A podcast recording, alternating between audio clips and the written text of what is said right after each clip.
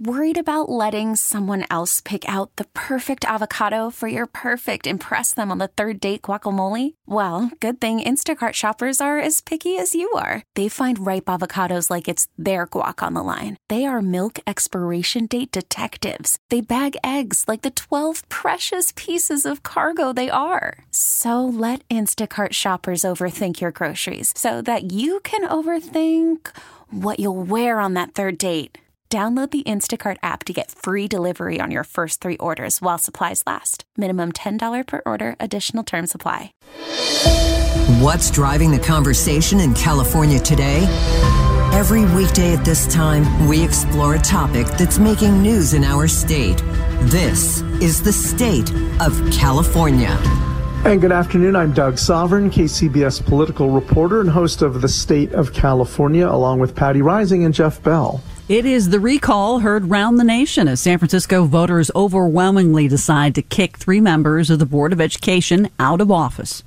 Yeah, it's the first time in 101 years that a recall has succeeded in San Francisco, and there may be another one in just four months.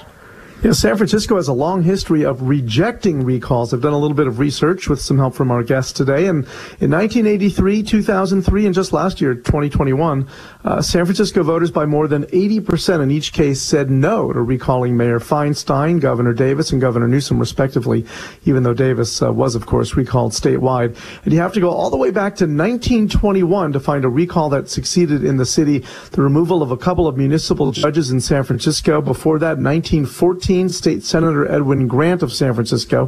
Fast forward 101 years from 1921, and with yes votes ranging from 72 to 78 percent, San Francisco gives the heave ho to three beleaguered members of the school board. So, what does it all mean? And is this a sign of more to come? What does it portend for District Attorney Chesa Boudin, who faces his own recall in June? Well, for more, we're joined live on the KCBS RingCentral Newsline today by the guru of recall election data, Joshua Spivak of Oakland, senior fellow at the Hugh L. Carey Institute for Government Reform at Wagner College in New York. He writes the Recall Elections blog.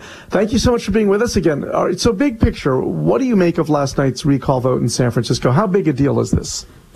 I'm not sure that it's that big of a deal uh, beyond the school board, beyond uh, this specific issue. Uh, but I, I don't know that we should read too much into it, even for uh, the DA recall coming up, simply because it's uh, a specific event, and that actually is what happens with most recalls. Somebody is removed, and that's that's the end of it. Uh, the, you know, what's it? Perhaps the best example of this is Scott Walker in Wisconsin in 2012. He survived the, his recall in June 2012, and in November 2012, the state votes overwhelmingly for Barack Obama, a Democrat. So that's that's how it could work. It could be one day one thing, one day another, but it doesn't really necessarily make too much of a difference to the body politic. Yeah, it's interesting. The national media outlets are all over the story today, and some pundits are pointing to what they say is a profound switch by San Franciscans to vote in favor of a recall and suggesting that it shows the city isn't as liberal as people think. Uh, those are some big conclusions. Can I assume from your last answer that this is reading too much into what happened? Absolutely. Uh, it's not like San Francisco is suddenly going to vote for the Republicans in 2022 gubernatorial or 2024 uh, presidential election. We're not going to see that. We're not going to see too much of a change in the in the uh, city, I would suspect, except maybe some people will be a little more hesitant to take positions. Uh, but there there seem to be a number of actions here where the the school board was just a bit further out than the voters wanted, and the fact that this took place during COVID, when they uh, I think the voters would feel took their eye off the ball of their job, which was the school and getting everything back in shape and getting people back in school, or at least dealing with the um, dealing with school uh, distance learning. That they didn't want that. These were not the things that uh, voters wanted, and that's actually sometimes a, a theme in recalls where people take action that is just a little too far out there for the voters. I want to ask you generally about school board recalls. Recalls. How often do they succeed, and why do you think we are seeing so many more recall elections at that level? So recalls against school board members are, are fairly common. Uh, not that common, but fairly common. There have been in the U.S. since 2011 152 that went to the ballot. Uh, oh wait, no, 100, 155 that went to the ballot, and of those, most of them, 95, succeeded in removing the people. Uh, in California, it's actually much higher.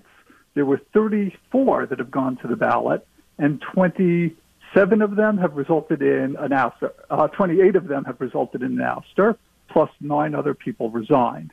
So you see, it, it is quite successful if it gets to the ballot, which is generally the theme of recalls.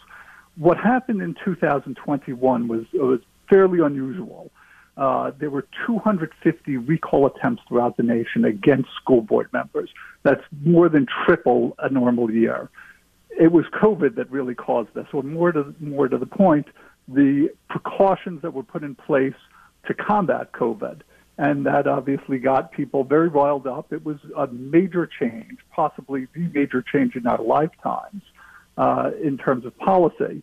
But what was particularly interesting was the result.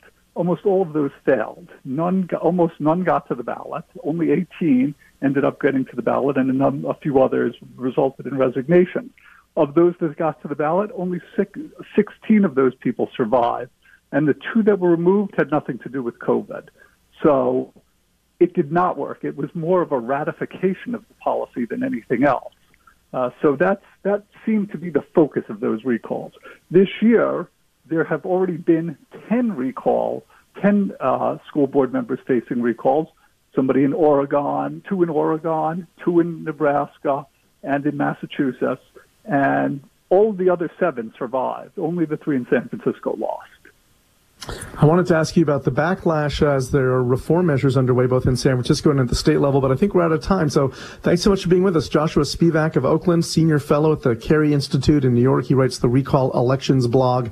You can hear the state of California every weekday at 3.30 p.m. It's also available at kcbsradio.com and wherever you get your podcasts. You can find me on Twitter at Sovern Nation. A lot of buzz about the recall on the Twitter feed today. I'm Doug Sovern, KCBS. T-Mobile has invested billions to light up America's largest 5G network from big cities to small towns, including right here in yours. And great coverage is just the beginning. Right now, families and small businesses can save up to 20% versus AT&T and Verizon when they switch. Visit your local T-Mobile store today.